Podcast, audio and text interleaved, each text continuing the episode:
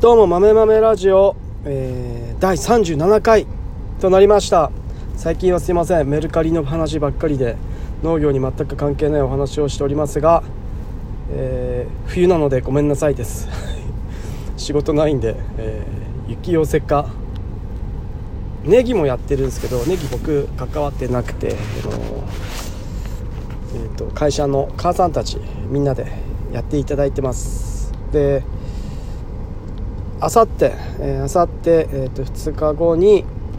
大豆の東北セミナーっていうところでお話をさせていただきます、え、秋田の有料事例ということで、え、僕が、えーと秋田県今年は東北で秋田が、え担当の年でその中で、えーと、取り上げていただいたのでうちの会社を取り上げていただいたので、えーと、お話をさせていただきたいと思います。で、えーと、その次の日次の日は、えー、と農水省の方々が、えー、とうちの会社に来てお話を伺いたいっていうことだったらしいんですけど、えっと、代表が「来るな」って言ってました。コロナだから来るなよお前らって言ってました。みすみす、えーと、いろいろなこうお話を聞いてもらえるチャンスを逃すっていう、えー、代表の、えーと、リスク管理さすがです。チャンスだと思うんだけどな。来るなっていうね、えー、本当に、えー、しょうがないです。よねこういう時期なんでえっ、ー、となんか県外の多分県外から来るっていうことだと思うんですよね、えー、まあでも別になんかそんな濃厚接触するわけでもなしただ県外っつっても多分東北だと東北農政局の人だから多分仙台とかやっぱ宮城とかそこら辺だと思うんで別に大した問題はないと思うんですけど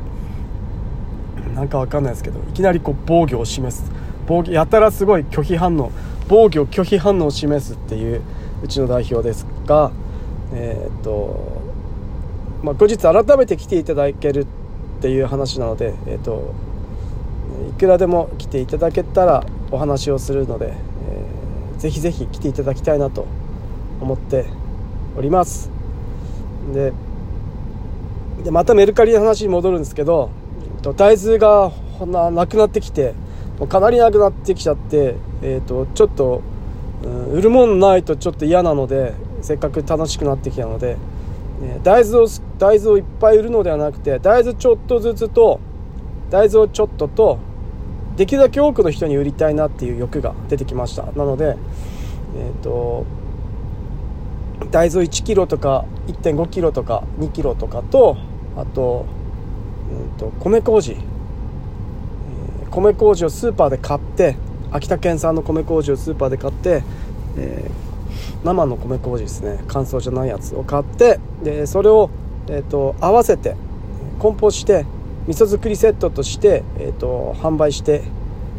えー、行っております。1個。売れました。昨日1個。売れました。本当に。めっちゃ嬉しかった。すげえ。初めて。初めての商品が1個目売れるっていうのは本当に楽しくて。ででとネギもネギも売ろう売りたいんだけどネギちょっとねネギちょっと臭いんですよ。ネギ臭いんでちょっとひよってます、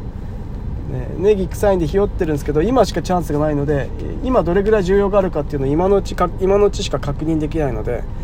今今売りたいんですよね。なので今売っていきます。ネギもな絶対この土日でネギを売っていって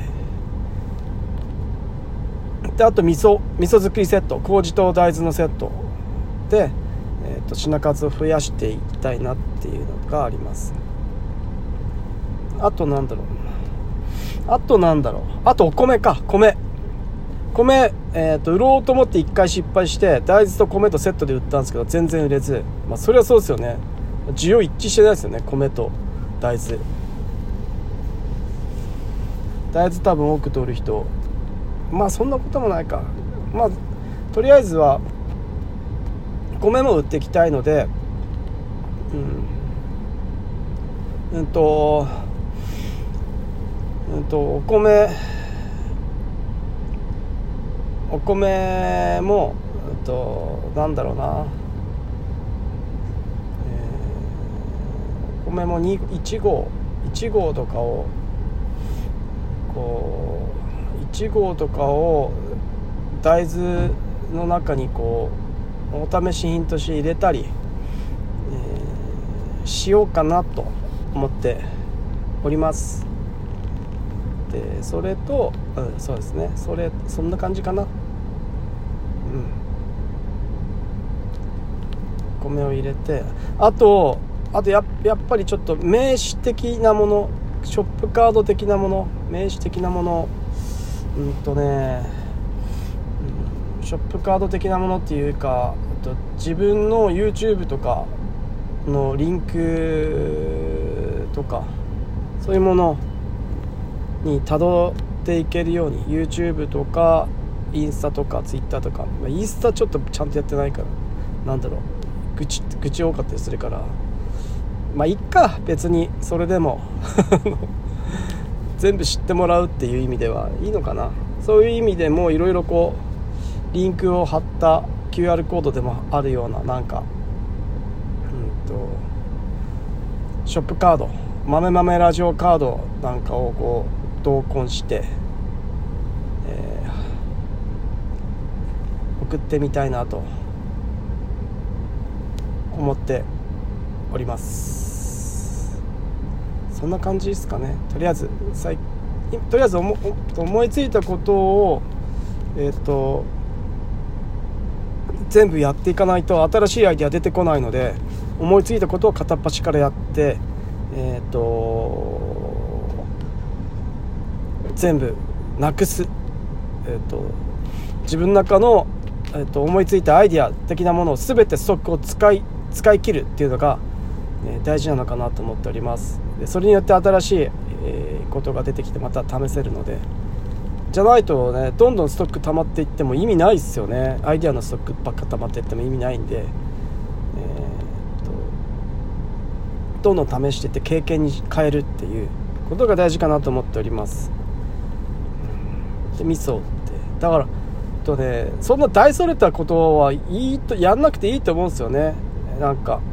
まあなんか大それたことで言うと秋田の在来の、えーと、枝豆とか大豆とかだ伝統野菜ですね。伝統野菜を作るとかっていうことだと思うんですよね。僕の場合大豆を栽培してるのでえーと、秋田の伝統野菜、えーと、五葉豆五葉豆っていう伝統大伝統枝豆があって、それをねあのそれをこう栽培していくっていうのがあ多分一つ大きな、えー、なんだろう会社としての取り組みになってくるのかなとは思うんですけど、えー、伝統野菜。じゃあ伝統野菜を販売してます作ってます的なことって。大事だと思って大事だというかこう一つのねこう注目になると思うのでそういうのをそういうのをと秋田の在来の秋田をたどっていくっていうんですかね。もう新しいものいっぱい作るとかっていう時代じゃなくなってきたきちゃったじゃないですか、まあ、コロナがこう、うんと、コロナにこう完全に慣れてきたらもしかしたらまたわーって経済が動き出すのかも分かんないけど、うんと、多分ある一定数の人たちは、うんと温故知新的な昔をたどる的な感じの方になってきそうな気もするのでそういうもの。新しい人たちに若い人たちにとってみたら新しいこと古いことが新しく感じるんですよね。なのでなんか無理くり新しいものを出さなくても古いもので、えーと、そういうものを引っ張り出すだけで、えー、結構こういいんじゃないかなっていうふうに思っているんで香り豆とか香り豆五葉豆か。五葉豆今は品種改良されて秋田香り御用とかっていう枝豆でなってるんですけどうちは作ってないですけど。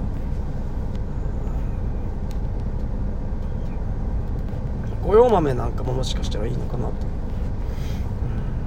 思っております。五葉豆の大豆？うん。いいんじゃないですかね。なんか。そこら辺をこうやっていきたいなと。そこら辺やっていこう。そうそこら辺もやれることは全部やっていきたいなと思っております。えー、そっかそれをね来年大豆買ってくれた人に、えっと、御用豆御用豆とかを、もしかしてこうサンプルで入れたりとかっていうこととかもういいんじゃないかな。うん。うんうん。五葉豆。葉っぱがね5枚分かれてるんですよ。大豆大体3枚なんですけど豆って大体3つに3つまたなってるんですけど、うん、とそれがね5個。5枚の葉っぱの五葉豆っていうのがあるんですよね。秋田香り御用っていう枝豆は早急にやめちゃったんですよね。多分。うちなぜか知らないけど。それもちょっとやってみたいな。香り御用やろ香り御用やってみたいなと思います。今年は枝豆としてやってそれで残ったやつを大豆としてそのまま収穫できるように放置しておくっていうことをしよう、うん、うんうんうん。今年はその感じでやっていけたらいいかな。いいかなと。思っております。えー、っとあさっての発表、えー、全部ウェブオンライン開催になってしまいました、えー、楽なんかな。本当は経験したかったんですよね。いろんな遠くの人たちがいっぱい人がいる前で発表するっていうのを登壇して発表するっていうのをめちゃめちゃ緊張すると思うんですけどそういうのを爆発踏んでおきたいなと思っていたんでやりたいなと思っているんですけどそのためにこうやってラジオで喋ってるのでそういうのやりたいなと思ったんだけどなんかもうコロナでやれなくなったっていうもうクソ野郎クソ野郎って言っちゃった。ごめんなさい。口悪いですよ僕。なのでえっ、ー、とうん。頑張ろう、ラジオでいっぱい喋っていこうと思います。以上豆豆ラジオでした。じゃあねまたね。バイバイ。